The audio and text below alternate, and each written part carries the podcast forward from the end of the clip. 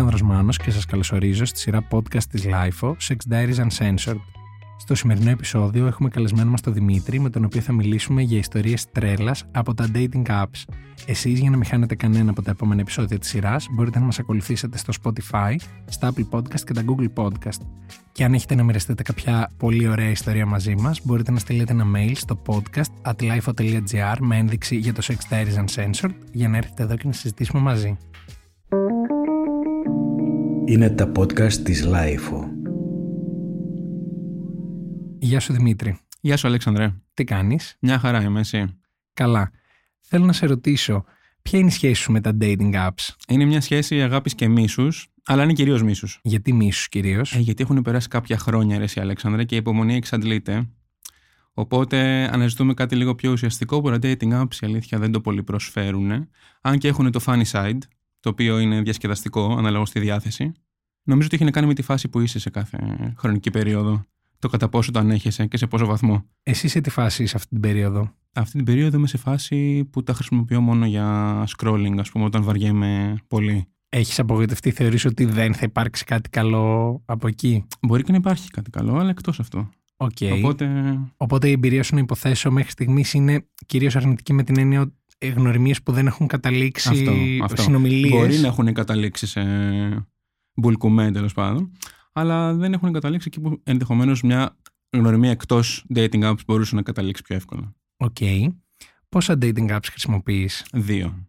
Θες να μας πεις ποια είναι; Ε, είναι το Grindr, η μάνα των dating apps, και το Tinder που είναι έτσι λίγο πιο sophisticated. για Κάποια πιο κοινωνική συζήτηση και στοχασμό. Ναι, είναι βάζεις και ένα bio, ρε παιδί μου, ένα τραγούδι, ένα κάτι. Η αλήθεια είναι ότι μου άρεσε και εμένα το Tinder όταν είχα, γιατί έχει και λίγο αυτό το παιχνίδι του δεξιά-αριστερά, swipe left, swipe right και κάθεσαι και με ένα φίλο και λες κάνουμε like εδώ, δεν Αυτό. κάνουμε. Έχει το παιχνιδάκι πριν τη γνωριμία. Και έχει και το πολύ μεγάλο το ότι αν δεν σ' αρέσει κάποιος, δεν μπορεί να σου μιλήσει και δεν λαμβάνεις μηνυματάκια τύπου φίλε δωράκι, έλα στην πλατεία κτλ. Από κενά προφίλ ή απλά το προφίλ που σου στέλνει τη φωτογραφία το γεννητικό του κατευθείαν, ρε παιδί μου, χωρίς να σου έχει πει κάτι. Και οπότε ξέρεις και με τι έχεις να κάνεις, βλέπεις Ναι. και δύο πληροφορίες για τον αυτό, άλλο. αυτό. Είναι λίγο πιο. Α, εν τέλει, να σου πω την αλήθεια, Αλίσσα, νομίζω ότι λίγο πολύ ο ίδιος κόσμος είναι στα dating apps. Όλα τα dating apps. Απλά είναι το πώς πλασάρεσαι που διαφοροποιείται. Δηλαδή, μπορείς στον Grindr να είσαι πιο ελεύθερος θεωρητικά και να το πας πιο χήμα. Στο Tinder να το παίζεις πιο σον-σον, αλλά εν τέλει να καταλήξεις στο ίδιο χήμα αποτέλεσμα. Ναι, και νομίζω ότι στο Tinder όσο το χρησιμοποιούσα, οι συζητήσεις κρατούσαν λιγότερο και μετά Ναι. περνάγαμε σε ένα Instagram, σε ένα Viber, σε ένα Ακριβώς. κάτι. Ενώ στο Grindr ε, συνήθως η επικοινωνία ολοκληρώνεται εκεί, λογικά. Εντάξει, Νομίζω ότι το Tinder είναι λίγο πιο. Για- Για άτομα τα οποία δεν είναι τόσο πολύ in the closet. Δηλαδή είσαι πιο ξεκάθαρος ότι αυτό είναι το πρόσωπό μου, βάζω και το Instagram μου. Είναι ίσως λίγο πιο μ, out σαν εφαρμογή. Από την εμπειρία σου στα dating apps, οι περισσότερες ιστορίες που έχεις να θυμάσαι είναι περίεργες, παύλα, τρελές ή έχεις κάνει κουβέντα με κανονικούς Έχει ανθρώπους; τύχει, έχει τύχει φυσικά και κανονικούς ανθρώπους και έχει βγει και dating μέσα από αυτό και έχει βγει και σχέση μέσα από αυτό. Απλά αυτά που μένουν όταν με ρώτησες, ας πούμε, μου ήρθαν πολύ κουλά σκηνικά στο μυαλό μου. Που από την άλλη σκεφτόμενος τι θα μπορούσε να έχει συμβεί όταν πας στο σπίτι ενό αγνώστου, ας πούμε. Λέω πάλι καλά. Που μείναμε εκεί. Ναι, ναι, ναι. Ποια είναι η τελευταία περίεργη επικοινωνία που θυμάσαι; Λοιπόν, ένα πολύ ωραίο σκηνικό που θυμάμαι, που είναι σχετικά πρόσφατο, πριν από δύο χρόνια περίπου, είχε να κάνει με ένα άτομο με το οποίο γνωριστήκαμε μέσα από το Grindr. Κάναμε και ένα-δύο ραντεβού έξω, τέλος πάντων. Και στο τρίτο μου λέει ένα σπίτι μου για να προχωρήσουμε στο παρασύνθημα. Οπότε στο σπίτι του, μπαίνοντας στο δωμάτιο, βλέπω σε μια γωνίτσα υπήρχε μια ολόκληρη εγκατάσταση τύπου θερμοκήπιο, που είχε μία είσοδο α, φωτός και μία έξοδο αέρα. Μεγάλο όμως σε όγκο έτσι. Μπορεί του λέω τι ακριβώς είναι αυτό; Ε, μου λέει καλλιεργώ εδώ στο δωμάτιό μου. Το μεταξύ εγώ γενικά, παρότι δεν είμαι, αλλά ε, στην πράξη είμαι πάρα πολύ naive σε αυτά τα πράγματα. Οπότε μου λέει καλλιεργώ. Και σκέφτομαι αυτός τώρα τι έχει ραπανάκια μου στο δωμάτιό του, ας πούμε. Τελικά κατάλαβα τι ήταν. Ήταν Μέσα. μεγάλη εγκατάσταση. Ναι. Δηλαδή ήταν όλη η μεριά του δωματίου, ήταν φυτία, ρε παιδί μου, κανονικά Υπήρχε θυμαρορίγανη. δυνατότητα παραγωγής. Υπήρχε και για μένα λέει μόνο το κάνω, μου το εξήγησε κιόλας μετά. Γιατί είναι πάρα πολύ ακριβό, μου λέει σπορ. Οπότε καλλιεργώ τα δικά μου και έτσι γλιτώνω τα έξοδα. Φυσικά με ένα αντικούκου εντελώς. Και το καλύτερο από όλα είναι ότι έμαθα ότι τον κατέδωσε κάποιος. Κάποιο από τα μελλοντικά του Dates. ραντεβού προφανώς. Και συνελήφθη από την ασφάλεια για την καλλιέργεια. Αλλά ήταν πάρα πολύ αστείο το να μπεις στο δωμάτιο και να ακούς τον εξαρισμό και τα φώτα και αυτά και να βλέπεις ένα ολόκληρο αλουμινο θερμοκήπιο, ας πούμε. Κάτι σε Breaking Bad, αλλά σε πιο Ναι. Do μικρή it yourself. παραγωγή. Και εγώ σκέφτηκα ότι καλλιεργεί μπάμια, ντομάτα, τέτοια ρε παιδί μου. Τι να μου δώσει και μια σακούλα να πάρω σπίτι μου. Εντάξει, άμα δεις μεγάλο θερμοκήπιο, λες να πάρω και κάτι φεύγοντας. Αυτό. Μήπως Αλλά- αποκόμιζα κάτι, αλλά τελικά όχι, δεν ήταν πολύ χρήσιμο. Πάντως είναι απορίας άξιο ότι έφτασες μέχρι το δωμάτιο, γιατί θα μπορούσε να έχει το δωμάτιο για την καλλιέργεια και να πηγαίνετε στο σαλόνι. ναι, όχι, δεν στην είχε κουζίνα. θέμα προφανώς. Είναι πάρα πολύ φυσιολογικό να καλλιεργείς ε, δενδρίλια, ας πούμε, στο δωμάτιό σου. Όμορφα. Ναι. Αυτό έγινε πριν δύο χρόνια. Ναι. Κάτι πιο πρόσφατο. Ε, πρόσφατα δεν το χρησιμοποιώ πάρα πολύ το, το app. Αλλά έχω να σου πω, έχω να σου πω κι άλλα Μίλησέ μου. σχετικά. Δηλαδή, ας πούμε, θυμάμαι μια περίπτωση το καλοκαίρι του 18, όπου όντας εγώ στο νησί, επικοινωνήσε μαζί μου ένα ζευγάρι αγοριών στο Grindr, εν πάση περιπτώσει, με το σκοπό να βρεθούμε όλοι μαζί στο δωμάτιό τους. Εγώ γενικά δεν είμαι πάρα πολύ φαν της κατάστασης του τρίου, γιατί για τον πολύ απλό λόγο ότι θεωρώ ότι πάντα προτιμάς τον έναν από τους δύο. Και έχει να κάνει και με το τι προτιμάς γενικότερα, βέβαια. Αλλά αν έχεις μια συγκεκριμένη προτίμηση, το κάνεις με έναν τη φορά. Οπότε θεωρώ ότι πάντα έχεις μια προτίμηση προς τον έναν από τους δύο. Και έτσι και έγινε. Εν Και δεν τέλει. θες να μοιράζεις και το ενδιαφέρον σου. Αυτό. Με τα πολλά όμως, οκ, λέω, ας βρεθούμε, ρε παιδί μου, ας πάει και το παλιάμπελο. Φυσικά ο ένας μου άρεσε πιο πολύ από τον άλλο. Οπότε σε κάποια φάση απλά μιλούσαν γερμανικά μεταξύ τους. Δεν τους είχα πει ότι καταλαβαίνω. Μιλούσαμε στα αγγλικά εμείς. Όμως καταλάβαινα τι λέγανε και μεταξύ τους. Και κατάλαβα με τα πολλά ότι ο ένας από τη σχέση τσαντίστηκε που ασχολούμαι με τον άλλο πιο πολύ. Και τσαντίστηκε στη φάση να σηκωθεί, να φύγει, να πάει στη βεράντα να βάλει τα κλάματα.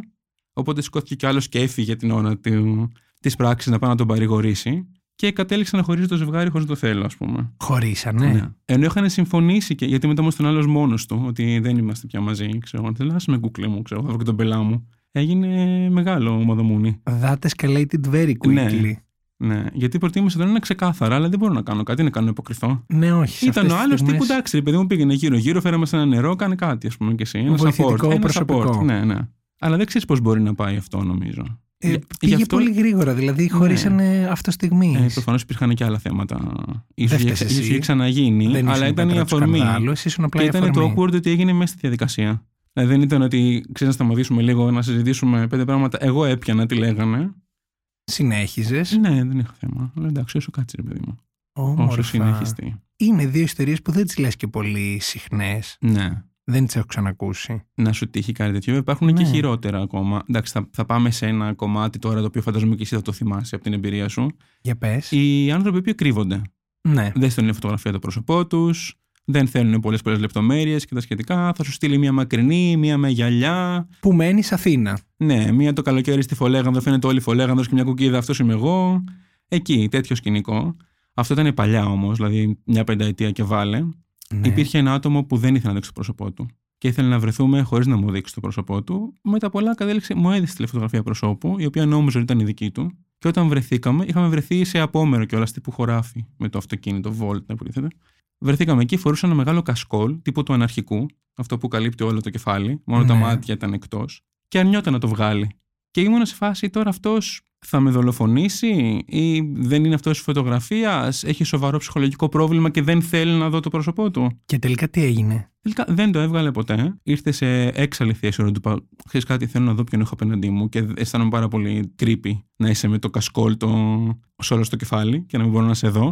Μου είπε ότι δεν ήρθαμε εδώ για να ειδωθούμε, ήρθαμε εδώ για να κάνουμε κάτι άλλο. Για να κάνουμε το κάτι άλλο, πρέπει να σε δω όμως παρόλα αυτά. Και αυτό ε, τελείωσε τελικά με ένα νευρικό ξέσπασμα του συγκεκριμένου ατόμου. Είχε προφανώς κάποια θέματα, δεν καταλαβαίνω τι. Χτύπουσε τις πόρτες στο αυτοκίνητό μου. Δεν έφυγε εύκολα. Ήταν λίγο δύσκολη η απομάκρυνση από το σημείο. Η αλήθεια είναι ότι όταν είπες για άτομα που κρύβονται, σκέφτηκα μια δική μου ιστορία που νομίζω ότι πρέπει να την καταθέσω σε Για αυτό το πες. επεισόδιο. Είχε τύχει να μιλήσω κι εγώ σε τέτοια εφαρμογή με ένα παιδί, ε, το οποίο εγώ ήμουν σπούδαζα σε μια επαρχιακή πόλη. Μου λέει, μιλάμε, λέμε τα βασικά, οκ, συμφωνούμε να βρεθούμε και με ρωτάει πριν βρεθούμε αν έχω θέμα με τα γυναικεία εσώρουχα. Μμμ. Εγώ είμαι σε φάση, εντάξει, δεν το έχω ξαναδεί όλο αυτό, αλλά οκ, όπως αρέσει. Βρισκόμαστε, μπαίνουμε στο σπίτι, με υποδέχθηκε φορώντας γυναικεία εσώρουχα. Γυναικεία εσώρουχα εννοείς τύπου ολόκληρο το σετ ή ναι, απλά σετ ένα; πάνω Α, σετ. κάτω, ναι. Και baby doll, ας πούμε, ή μόνο. Ω, Όχι, baby Δεν doll. πιες. Όχι, ναι, ναι, πάνω κάτω μόνο. Μμμ. Τέλος πάντων, βρισκόμαστε όλα καλά, όλα ωραία. Και με το που γίνεται ότι γίνεται, του λέω εγώ ότι μ, αν θα μπορούσα να έχω λίγο νερό. Μου λέει ναι, πάω να σου βάλω. Και όπως είμαι στο σαλόνι, τι ήταν εκεί ένας ενίο χώρος, παρατηρώ ότι σε ένα γραφείο υπάρχουν κάποιες φωτογραφίες οι οποίες είναι κατεβασμένες Μμμ. και κάνω την αφελή ερώτηση τύπου εσύ στο θερμοκήπιο ότι τι είναι αυτές οι φωτογραφίες, ξέρω εγώ, είναι κάποια άποψη που είναι, κοιτάνε κάτω. Κορνίζα εννοείς. Κορνίζες, ναι, κορνίζες, ναι.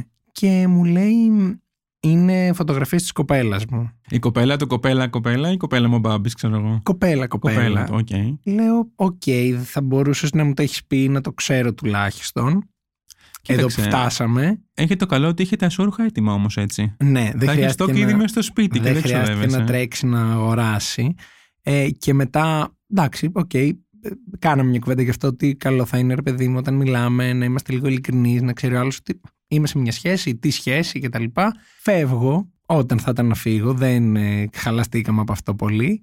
Και μετά κάθε φορά που με έβλεπε στο δρόμο, άλλαζε πεζοδρόμιο. Χωρίς εγώ να έχω κάνει κάτι και να έχω πει ότι ξέρεις. Ούτε θα εξέθετα Γιατί δεν ποτέ. ολοκλήρωσες, Αλέξανδρα, γιατί δεν ε, ήταν επιτυχές το ραντεβού. Μα τι- τι έπρεπε να κάνω, δηλαδή. Κοίταξε να δεις, την κατέβασε όμως τη φωτογραφία, έχει και μια. Ναι, δεν ήθελε να μας ενσυναίσθηση. βλέπει. Αυτό. σω για τα εσόρουχα, επειδή είναι δικά της. δεν ήθελε να μας βλέπει τελεία, αλλά ήμουν σε φάση ότι, οκ ρε παιδί μου, ε, έγινε όλο αυτό, δεν θα έλεγα ποτέ εγώ κάτι. Θα τον Σίγουρα. έβλεπα στο δρόμο και θα έλεγα «Για τα δε πούτς προάλλες είχαμε βρεθεί». Μα αυτό είναι το ολόκληρο το ερωτηματικό όμω όσον αφορά στην εχεμήθεια που λένε όλοι. Στα Μίλησέ μου dating για apps τις αυτά. εχέμηθες. Δηλαδή ότι ε, Γνωριμίες. εχέμηθα, εχέμηθα, εχέμηθα. Δεν καταλαβαίνω ποιο είναι το μη εχέμηθα, ρε Αλεξάνδρα. Ότι θα, θα έρθω να πάρθω μαζί σου και μετά θα γυρνάω να σε δείχνω σε όλο το σύμπαν. Θα πάρω τη μάνα σου τηλέφωνο, ας πούμε. Ναι, Δεν μπορώ ή να επίσης, καταλάβω. αν μου πεις εχέμηθα και σου πω ναι, Ναι. μπορείς είναι μετά σαν να το ότι θα κάνουμε ελέγξεις χωρίς ότι... προφυλακτικό. Ναι, ναι, είμαι καθαρός. Ναι, μπορείς να ελέγξεις κάπως ότι δεν θα. Όχι, βέβαια. Άρα, Είναι ή μια μου το πεις, δεν μου το χαζή- πεις. ναι. αν εγώ θέλω να το βγάλω βούκινο θα το βγάλω, κακός, αλλά δεν μπορεί να το ελέγξεις. Αλλά ναι, οκ, νομίζω ότι οι εχέμυθες και τα προφίλικα χωρίς φωτογραφία είναι μια μεγάλη μάστιγα. Είναι, είναι, ναι. Γιατί, οκ, αυτοί που δεν έχουν φωτογραφία και όταν μιλήσετε θα σου στείλουν φωτογραφία, είναι και άλλοι που πρέπει να κάνεις μια ολόκληρη κουβέντα, να τους εξηγήσεις, παύλα αποδείξεις το γιατί πρέπει να έχεις μια εικόνα του άλλου. Δηλαδή, γιατί το πρόσωπό σου παίζει ρόλο στο αν θα μ' αρέσει, ας πούμε. Ακριβώς. Αν στο αν θα θέλω να κάνω κάτι μαζί σου. Είναι πάρα πολύ βασικό νομίζω σε ένα site ή ένα app γνωριμιών που θες να γνωρίσεις κάποιον για οποιοδήποτε σκοπό να παρουσιάζεις τον εαυτό σου και όχι μόνο συγκεκριμένα κομμάτια για το εαυτό σου. Εκτός πια κι αν ο άλλος είναι ό,τι κινείται, εκτελείται. Οκ, δικαίωμά του, αλλά Ναι. και εγώ θέλω να δω ποιος θα με εκτελέσει. Νομίζω και εγώ στο ίδιο mood με σένα λειτουργώ, ότι ναι, να βλέπουμε τι γίνεται. Υπάρχει βέβαια και το τελείως αντίθετο του έχω φωτογραφίες που είναι οι πιο προσεκτικά επιλεγμένες να φαίνομαι πανέμορφος από κάθε Και αυτό γωνία. έχει συμβεί. Είναι μια καλή φωτογραφία που είχα βγάλει σε μια βάφτιση που είχα πάει στα Και 25 αυτό- μου αυτό και είναι τώρα μεγάλη είμαι 35 μάστιγα. και ακόμα πορεύομαι με αυτή. Αυτό είναι κεφάλαιο που λες, δηλαδή είναι κάτι που έχει συμβεί πάρα πολλές φορές. Να είναι η φωτογραφία όπως την διαφημίσει παλιά, α, this last year. Δηλαδή βλέπεις ότι λες και είναι ο ξάδερφός του, ας πούμε. Σου έχει τύχει. Ναι, εννοείται. Εννοείται αυτό. Και έχει τύχει. Συνήθως είναι μικροαποκλήσεις. Οπότε λες, ρε παιδί μου, εντάξει, Εντάξει. πέρασε ένας χρόνος, δύο Συμπλήν, καραντίνες, λίγα τρία μαλλιά, μνημόνια. Δύο κιλά. Ναι, όσο να είναι, έγραψε ο χρόνος πάνω σου. Αλλά έχει τύχει, ας πούμε, και πάρα πολύ ακραίο. Που ήταν full φωτοσοπαρισμένη. Αυτό ευτυχώς ήταν ραντεβού έξω για καφέ και επειδή εκτός της κοροϊδίας που ήταν η πρώτη ξενέρα, ότι ας πούμε στείλει μια κανονική φωτογραφία σου, ήταν και extremely βαρετό το άτομο το συγκεκριμένο, ήταν ίσως το μοναδικό ραντεβού που σηκώθηκα και έφυγα. Προφασίστηκες δικαιολογία; Όχι. Είχαμε μείνει 10 λεπτά αμίλητοι. Ήταν awkward silence. Οπότε, οκ, αφήνω λεφτά και φεύγω. Λέει, δεν μπορώ να σπαταλήσω το χρόνο μου άλλο. Που συνήθως θα βρω μια δικαιολογία ή θα προσπαθήσω να το λήξω συναινετικά. Αλλά ο συγκεκριμένος ήταν ε, τέτοια περίπτωση που δεν άντεξα άλλο. Για να μην μείνουμε όμως στα αρνητικά, θυμάσαι και κάποια τρελά καλή περίπτωση επικοινωνίας μέσω dating apps που εξελίχθηκε σε κάτι Ναι. όμορφο. Φυσικά. Για και μπορεί πες. να ξεκινήσει από κάθε μέσο μιας γνωριμίας και να εξελιχθεί σε κάτι καλό. Δεν, δεν τα αναθεματίζουμε φυσικά τα dating apps. Είναι πολύ χρήσιμα εργαλεία. Απλά νομίζω ότι έχουν το μεγάλο θετικό ότι μπορείς να εκφραστείς λίγο πιο άνετα από ό,τι στα social media. Δηλαδή το γνωρίζεις έναν άνθρωπο με σκοπό μια ερωτική γνωριμία, ακόμα και αν ξεκινήσεις από ένα one night stand ή οτιδήποτε, αισθάνεσαι πιο εύκολα την οικειότητα μετά να μοιραστείς πράγματα μαζί του πιο γρήγορα, επιταχύνεται η γνωριμία. Ναι, δεν άρα έχεις μπορείς να αυτά δεις αν τα ταιριάζεις τι ή όχι, κάνεις, ναι. πώς είσαι, με τι ασχολείσαι. Το γεια σου κούκλα, το αυτό του facebook το κάθε χρόνο από ένα μήνυμα. Δηλαδή είναι λίγο πιο γρήγορο και λίγο πιο άμεσο. Και εντάξει, φυσικά είναι και πολύ σημαντικό το κομμάτι του, του, του καυλωτικού, ας πούμε, το να να ξέρεις ότι σε φτιάχνει ο άλλος, ρε παιδί μου. Και να μην περιμένεις πάρα πολύ για να δεις αν όντως σε φτιάχνει ή όχι, αν σου βγει το ερωτικό ή όχι. Πάρα πολύ σημαντικό. Έχει τύχει να έχεις κάποια επικοινωνία που να λες: Καλά, εντάξει, αποκλείεται. Δεν δεν θα πάει ούτε στα επόμενα πέντε λεπτά και εν τέλει να ανατραπεί όλο αυτό και να. Όχι. Εξελιχθεί συνήθως- καλά. Συνήθως το καταλαβαίνω από την αρχή. Έχω μια καλή διέστηση για το πού μπορεί να φτάσει κάτι. Παίρνεις τα vibes του άλλου. Και αν και- εντάξει, πέφτεις και έξω κάποιες φορές, αλλά συνήθως καταλαβαίνεις. Και όχι από τη γνωστή ερώτηση τι ψάχνεις. Το καταλαβαίνεις αλλιώς, ας πούμε. Στην ερώτηση τι ψάχνεις, τι απαντάς; Δεν έχω χάσει κάτι. Δεν είναι λίγο χαζή η ερώτηση. Είναι. Τι ψάχνεις. Άντε και σου λέω θα μου το δώσεις, δηλαδή. Ίσως είναι απλά λίγο στο πλαίσιο της επιταχυμένης γνωριμίας το ε, ψάχνω κάτι για τώρα.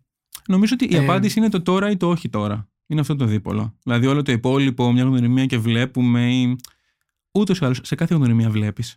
Δεν προδικάζεις κάτι. Απλά είναι το τώρα ή το όχι τώρα. Αυτό το δέχομαι σαν διαχωρισμό. Έχει τύχει να βρεθείς με κάποιον και να κα- ξεκίνησε από τώρα και να κατέληξε σε κάτι πιο... Ναι, ναι, ναι. Μελλοντικό. Και έχω και ιστορία για αυτό.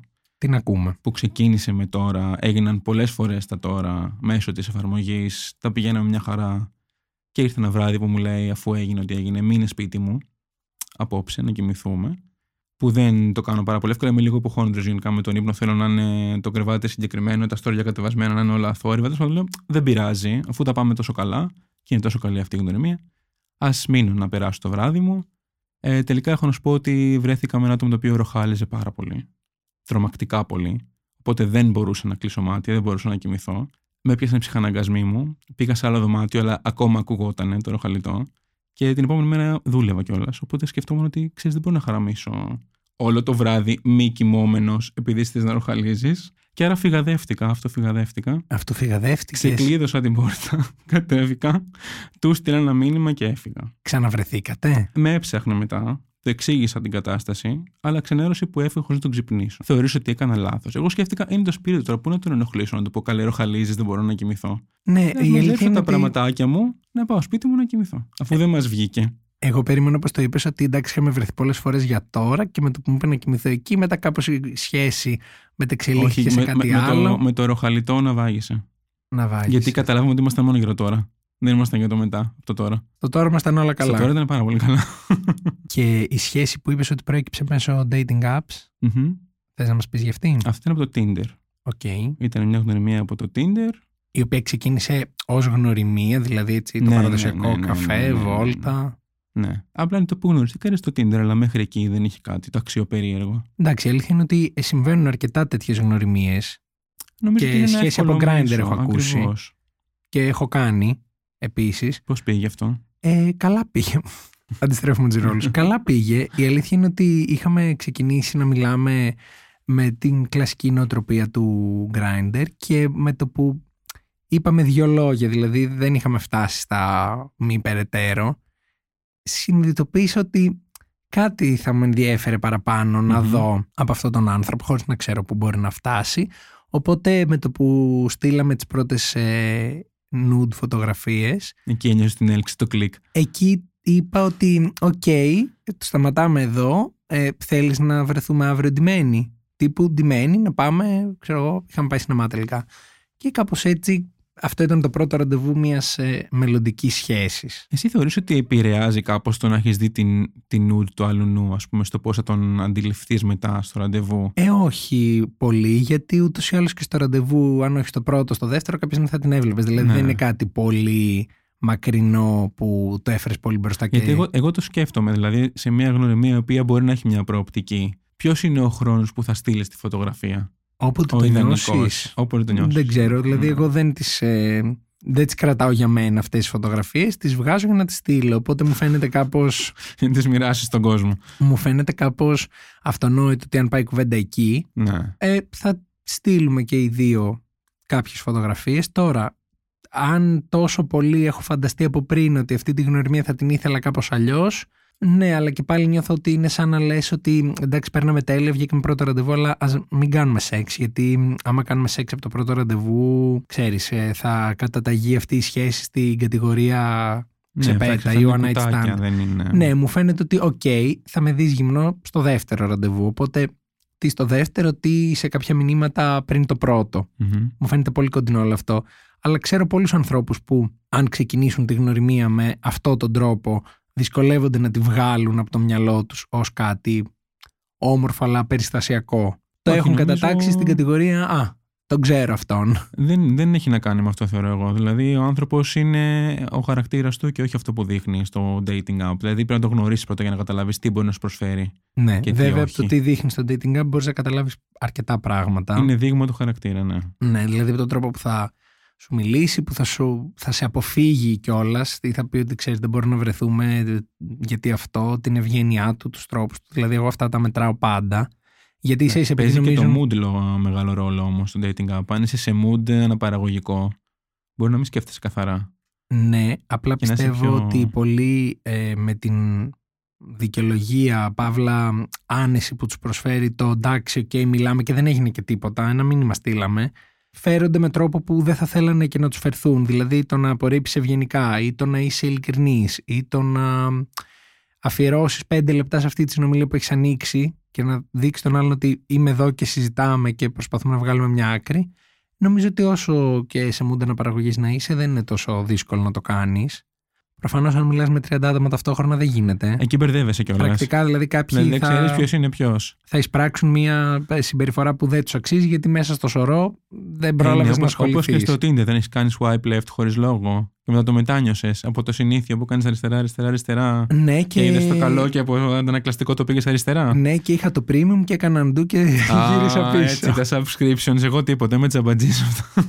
όχι, όχι. Το είχα κάνει μια φορά γιατί λέω αυτό δεν θα το χάσω. Βέβαια, μετά νομίζω είχα κάνει Άξιζε πολλά να καλά, δεν μου χαθεί. είχε κάνει. Α, οπότε, Οπότε- τζάμπα. το- Εντάξει, δεν πειράζει. Συνδρομή είναι συνδρομή ούτως ή άλλως. Ε, την παίρνεις και κάποια στιγμή θα κάνεις απόσβεση. Αλλά η αλήθεια είναι ότι ναι, από συνήθεια πήγαινα προς το όχι παρά προς το ναι. Και είχε τύχει να το ξανακάνω αυτό. Όπως επίσης και να κάνω κατά λάθος like.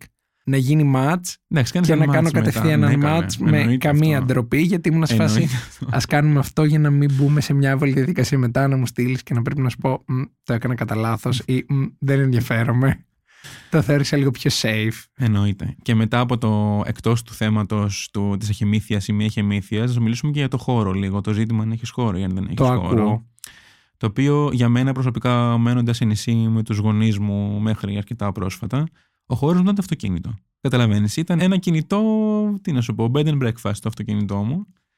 Όμως είναι μία λύση, μπορώ να πω, για τι δύσκολε ημέρε του χειμώνα Α, ναι, και από το του τίποτα. καλοκαιριού. Γιατί ναι, ο- το χειμώνα ειδικά είναι λίγο δυσκολότερη η διαχείριση του, του εξωτερικού. Επίσης, μπορείς να πας και σε κάποιο ωραίο μέρος. Αυτό, πας σε μια παραλία, κάνεις μια ατμόσφαιρα. Και το ζήτημα του χώρου μετά είναι και το θέμα του σπιτιού του άλλου. Έχω πάει σε σπίτι δηλαδή που να είναι. Πώς ήταν στα φιλαράκια εκείνη η κοπέλα του Ρος που ήταν το σπίτι της Μπουρδέλο και πήγε μόνο και να στο καθαρίσει επίτηδες, ας πούμε, δεν μπορούσε να τα αντέξει. Έχεις βρεθεί σε Έχω τέτοιο βρεθεί σπίτι; σε σπίτι που να μην θέλω να ακουμπήσω πραγματικά τίποτα. Και τι έκανες; Δεν ακούμπησα τίποτα. Έκατσες Μείναμε στον όρθιος. καναπέ, μείναμε στον καναπέ, έγινε τι έγινε και έφυγα. Θες νερό, όχι, όχι. Εδώ πήγα να τουαλέτα να κατουρίσω, είδα πώ ήταν, δεν κατούρισα ποτέ.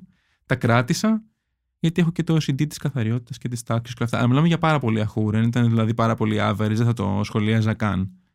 Και ε, μια ιστορία που μου ήρθε για το χώρο τώρα που λέμε, Για πες. έχει να κάνει με τα κατοικίδια. Η σχέση με τα κατοικίδια έχεις γάτα, από ό,τι ξέρω, το Ναι, Σαμψόν. Άρα έχω. είσαι OK με αυτό. Είμαι πολύ OK. Στις πιο προσωπικές στιγμές, έχει τύχει να περάσει το γατί, ας πούμε. Ναι, από- έχει τύχει να περάσει. Δεν συμμετέχει, να έρθει στο κρεβάτι, ας πούμε, οτιδήποτε. Περνάει μόνο. Όχι, αλλά μου έχει τύχει σε σπίτι που είχα πάει να γίνει ό,τι έγινε και μ, η γάτα που ήταν κοριτσάκι καθόταν επιδεικτικά σ- ανάμεσά μας κυριολεκτικά. Δηλαδή δεν έφευγε, είχε γατζωθεί στον καναπέ. Άμα σηκώνομασταν από τον καναπέ θα ερχόταν στα, να γατζωθεί στα πόδια μας. Ήτανε, η γάτα Είναι είχε λίγο- θέμα με τον είναι ιδιοκτήτη λίγο της. creepy αυτό με τις γάτες. Η δικιά μου ιστορία ήταν ακόμα πιο creepy από τη δική σου. Γιατί Για ο συγκεκριμένος πες. είχε δύο γάτες. Η μία ήταν η απλή του δρόμου, η πιτσιλωτή, και άλλη ήταν μια γκρι ο γάτος του, και ήταν η καλή ράτσα, ας πούμε. Ο οποίος γκρι γάτος ήταν πάρα πολύ κύριος, δεν είχε κάποιο θέμα, αλλά η άλλη η πιτσιλωτή ήταν πάρα πολύ κλίνγκη, όπως είπες και όπως και η δικιά σου, στη δικιά σου ιστορία. Και ήταν πάρα πολύ στο ίδιο δωμάτιο με το αφεντικό της συνεχώς. Οπότε πηγαίνοντας στο δωμάτιο, ήρθε και αυτή μαζί, την έδιωξε από το κρεβάτι, αλλά αυτή ανέβηκε στην τουλάπα. Ήταν στην τουλάπα στη γωνία πάνω ψηλά και μας Και κοίταζε. κοιτούσε. Ω, δεν έμεινε στο κοίταγμα όμως. Κάποια στιγμή πήδηξε και έπεσε πάνω στο κεφάλι μου. Η γάτα η συγκεκριμένη. Οπότε πέρα από το σοκ ότι ε, κάτι έρχεται στο κεφάλι σου, ήταν και μια γάτα ζωντανή, η οποία έβαλε τα πόδια της στο κεφάλι μου και δεν έλεγε να φύγει. Έφαγα τη μαύρη φρίκη να την πετάξουν, να την κάνουν αντίρρανο. Τελικά ναι, δε, ε, στάθηκε εμπόδιο στην ολοκλήρωση της βραδιάς αυτής ένδοξα.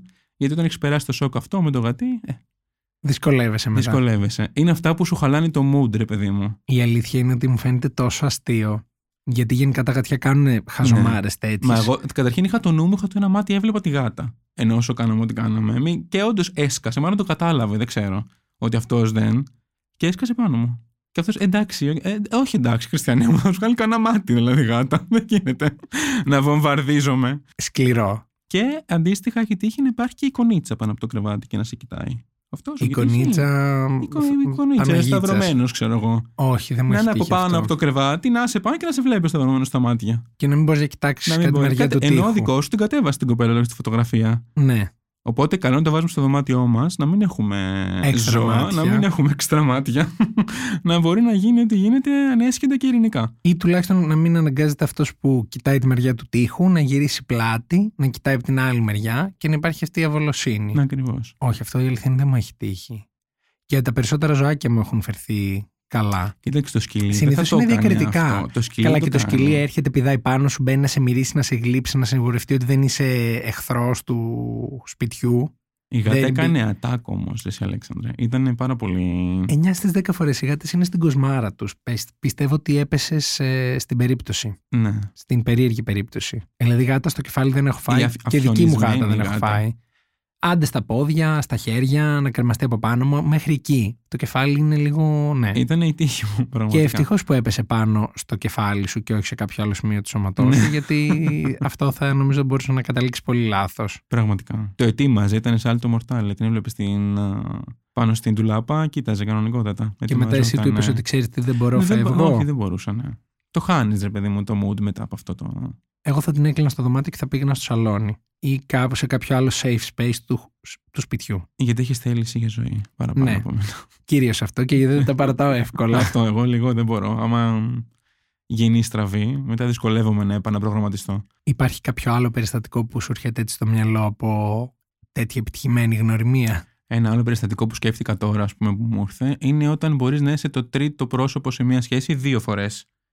Α, Δηλαδή πώς να σε, γίνεται να αυτό; σε διεκδικήσει και ο ένας και ο άλλος και τα δύο μέλη της ίδιας σχέσης. Χωρίς να ξέρει όμως ο Χωρίς ένας να ότι σε ξέρει ο διεκδικεί ο ένας άλλος. και να είναι και οι δύο στο ότι ξέρεις επειδή έχω σχέση.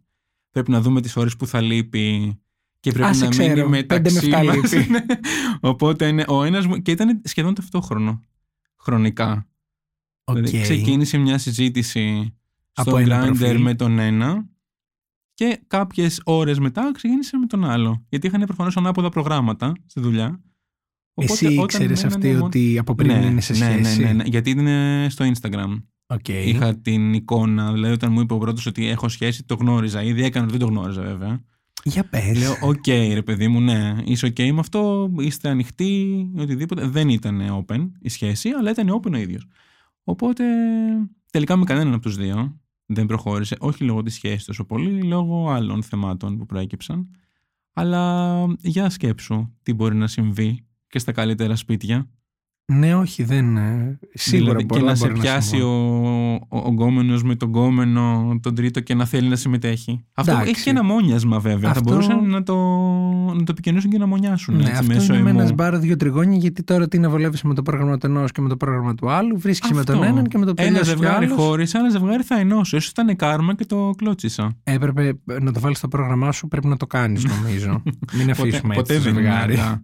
Ε, Απλά είναι- έχει να κάνει και το ότι βρίσκεις μέσα στις, στα dating apps κόσμο ο οποίος μπορεί να είναι σε μια open σχέση που είναι ok καθόλου κατακριτέο αλλά μπορεί να είναι και σε κάτι που σου προβάλλει τόσο πολύ ιδανικό και μ, είμαστε πάρα πολύ δεμένοι και τόσο πρότυπο ζευγαριού και διαφήμιση και εν τέλει και τα δύο μέλη της σχέσης να έχουν μια κρυφή ζωή ας πούμε ή μπορεί να, συμβεί, να έχει συμβεί να είμαι σε σχέση και να ανακαλύψω ότι η σχέση μου χρησιμοποιεί dating apps. Πώς το ανακάλυψες αυτό; Το ανακάλυψα διότι τον έβρισκα, έβρισκα ένα προφίλ κοντά μου συνεχώς, γιατί και εγώ είχα dating app, αλλά το ήξερε. Οκ. Το οποίο δεν είχε φωτογραφία μεν. Εσύ το είχες για ερευνητικούς σκοπούς, Ναι, για να βλέπεις ναι, άμα ναι, μπαίνει ναι, αυτός. ναι, ναι, ναι. Ναι. Ε, δεν είχε φωτογραφία μεν, αλλά έτυχε να είμαστε μαζί, να κάνω εγώ ένα σχολάρισμα τυχαίο και να δω ότι στα τρία μέτρα ότι υπάρχει άτομο, χωρίς φωτογραφία. Οπότε έτσι κατάλαβα ότι και αυτός το χρησιμοποιούσε και αυτός έγραφε και πράγματα. Δεν ήταν ένα απλό κενό προφίλ σαν το δικό μου. Ήταν ένα προφίλ το οποίο είχε στατιστικά, έλεγε τι χρειάζεται, τι ψάχνει. Και τι έψαχνε; Και έψαχνε right now. Δεν κατάλαβα γιατί μπήκε πριν έρθει σπίτι μου βέβαια. Και έμεινε το, το timestamp. Εν τω μεταξύ, ε, έγινε κάποια κουβέντα μετά ότι Ναι. ξέρεις, σε βρήκα εκεί. Ναι. Και πώς πήγε αυτό; Ε, δεν πήγε πάρα πολύ καλά. Σου είπε, στο παραδέχτηκε. Ναι, ναι, ναι.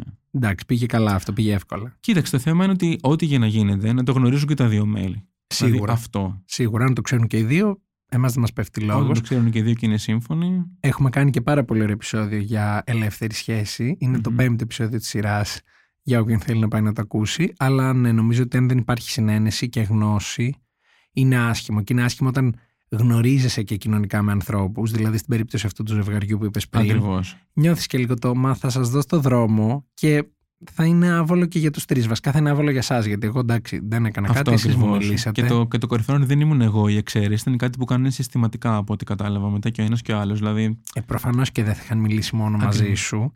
Αλλά ναι, ξέρεις, εγώ θα σκεφτόμουν αυτό ότι μα θα σας δω έξω και λίγο θα, δεν θα είναι ωραίο για κανέναν. Ή ωραία, τι δεν θα χαιρετήσει τον έναν, δεν θα χαιρετήσει τον άλλον, αλλά θα κοιταχτείτε, θα φανεί. Ε, Δεν νομίζω ότι θα πάει καλά αυτό. Συνήθως δηλαδή κάτι λάθος για γίνεται. σκέψου να πήγαινες με τον πρώτο και την επόμενη μέρα με το δεύτερο και να γνώριζες ήδη το σπίτι. Και να, Να, του πεις: έπρεπε Θέλω να πάω στο δεύτερη- μπάνιο, ας πούμε, και να σου πει: Είναι πρώτη, πρώτη. Όχι, όχι, ξέρω. μετά και πώς το δικαιολογείς. Ή να πας στο σπίτι τη δεύτερη μέρα και να πρέπει να κάνεις ότι δεν έχεις ξαναπάει. τι Και ωραίο. αχ, καλέ, τι ωραίο καναπές. Δυσκολεύτηκα λίγο να το βρω. Χάθηκα με το GPS, ευτυχώς τα κατάφερα. Θα είχε πολύ πλάκα πάντως και νομίζω ότι αν υπάρχει κάποιος που μας ακούει και το έχει κάνει, μπορεί να στείλει ένα mail στο ε, podcast.lifeo.gr γιατί μας ενδιαφέρει πάρα πολύ αυτή η ιστορία. Εμένα μου φαίνεται πολύ φαντασμαγορική, θα την έλεγα. ναι. Θα ήθελα να το ζήσω, ίσως. Αν και νομίζω ότι θα αγχωνόμουν πάρα πολύ. Είναι κάπως. Να μην δείξω ότι νιώθω οικία με το χώρο. Είναι κάπως, ναι. Όταν έχεις πάει κάπου, η αλήθεια είναι ότι έχεις κάνει και το έχεις εξερευνήσει και στο σπίτι. Αν πας Ε, για αυτό ε, που ναι. πας, θα έχεις αφήσει το στίγμα σου στο χώρο. Άρα. Και αν έχει και κατοικίδα, θα θυμούνται κιόλας. Και αυτό μπορεί να παίξει ρόλο. Μπαίνει μέσα το Να γατί μπεις και και να έρχεται και φύγει. σε κλείφει κατευθείαν. Αυτό. Ή ο σκύλος δεν σε μυρίζει καν. Αυτό. Σημάδι ότι έχεις ξαναβρεθεί σε αυτό το χώρο. Πολύ. Όλα πρέπει να τα προσέχουμε. Αυτό δεν το είχα σκεφτεί. Μπράβο Δημήτρη. και λίγο πριν κλείσουμε, θα ήθελα να σε ρωτήσω, έχεις κάποιο δεκάλογο ή τέλος πάντων κάποια guidelines που θεωρείς ότι πρέπει να ε, μεταλαμπαδεύσεις σε αυτούς που μας ακούνε για την επόμενη φορά που θα χρησιμοποιήσουν dating apps; Κοίταξε για τη νέα γενιά, ως παλέμαχο πια κι εγώ των ε, dating apps, δεν Έτσι. έχω δεκάλογο και περιμένω αντίθεση μου εσύ, όπως έχεις πει και στους Carrot. Θα Περιμένω γίνει. να το δω αυτό. Θα γίνει. Έχω όμως κάποια πάρα πολύ βασικά tips. Μίλησέ Αρχικά μας. έχουμε φωτογραφία, παιδιά. Και φωτογραφία πρόσφατη. Όχι αυτό αυτή ίσχυε πριν από 10 χρόνια που ήσουν ο κουμπάρος. Ήταν ωραίο το κουστούμι είναι να το δείξεις, αλλά βάλει κάτι πιο πρόσφατο παράλληλα. Οπότε, φωτογραφία. Λέμε τι ψάχνουμε, πολύ συγκεκριμένο, σε φάση αν ψάχνουμε τώρα ή όχι τώρα, ώστε να ξέρω κι εγώ πού να απευθυνθώ. Και επίσης, αν έχουμε κάποιο κατοικίδιο, το περιορίζουμε λίγο στο χώρο και δεν το αφήνουμε να πέφτει στα κεφάλια των καλεσμένων μας. Και μια φασινούλα πριν έρθει η επίσκεψη θα ήταν καλό να γίνει στο σπίτι. Εντάξει, νομίζω ότι αυτό είναι λίγο απαραίτητο εκτός άμα είσαι έξω και δώσατε κατευθείαν Ναι. ραντεβού για το σπίτι. Οκ, εκεί, αλλά μπορείς να πας Ε, και ρε παιδί πέντε μου, σε λεπτά κα- να σε- σε συμμαζέψεις. κάθε- Αυτό. Ένα τίναγμα το κρεβάτι, κάτι ας πούμε. Ναι, ένα σεντόνι. Αυτό. Δυο σκουπίδια από το Τη σαλόνι να γάτα βάλει σε μαζέψεις. ένα μπάνιο κάπου κλείσει. Είναι τα βασικά. Ναι, αυτά νομίζω ότι είναι καλό να γίνονται. Ανοιχτοί ορίζοντες από εκεί πέρα, ειλικρινείς με τους εαυτούς μας και με τους άλλους πάνω απ' όλα. Διάθεση χαλαρή και φαν και όλα καλά. Δημήτρη, σε ευχαριστούμε πολύ. Εγώ σε ευχαριστώ πολύ και όσου μας ακούνε. Και περιμένουμε επόμενες ιστορίες που θα ζήσεις και θα έρθεις να μας διηγηθείς. Βεβαίως.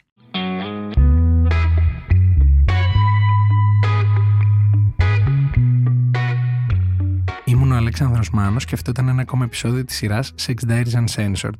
Στο σημερινό επεισόδιο είχαμε καλεσμένο μας τον Δημήτρη, με τον οποίο μιλήσαμε για διάφορα ωραία περιστατικά που έχει ζήσει μέσα στα dating apps, αλλά και πήραμε κάποιες χρήσιμες συμβουλές για το τι μπορεί να κάνει κανείς στην επόμενη περιήγησή τους σε αυτά. Εσείς για να μην χάνετε κανένα από τα επόμενα επεισόδια μπορείτε να μας ακολουθήσετε στο Spotify, στα Apple Podcast και τα Google Podcast. Αν έχετε κάποια ενδιαφέρουσα ιστορία να μοιραστείτε μαζί μας, μπορείτε να μας στείλετε ένα email στο podcast.lifeo.gr με την ένδειξη για το Sex Diaries Uncensored, προκειμένου να έρθετε εδώ και να συζητήσουμε μαζί από κοντά. Ηχοληψία, επεξεργασία και επιμέλεια, φέδωνας χτενάς και μερόπικοκίνη. ήταν μια παραγωγή της Lifeo.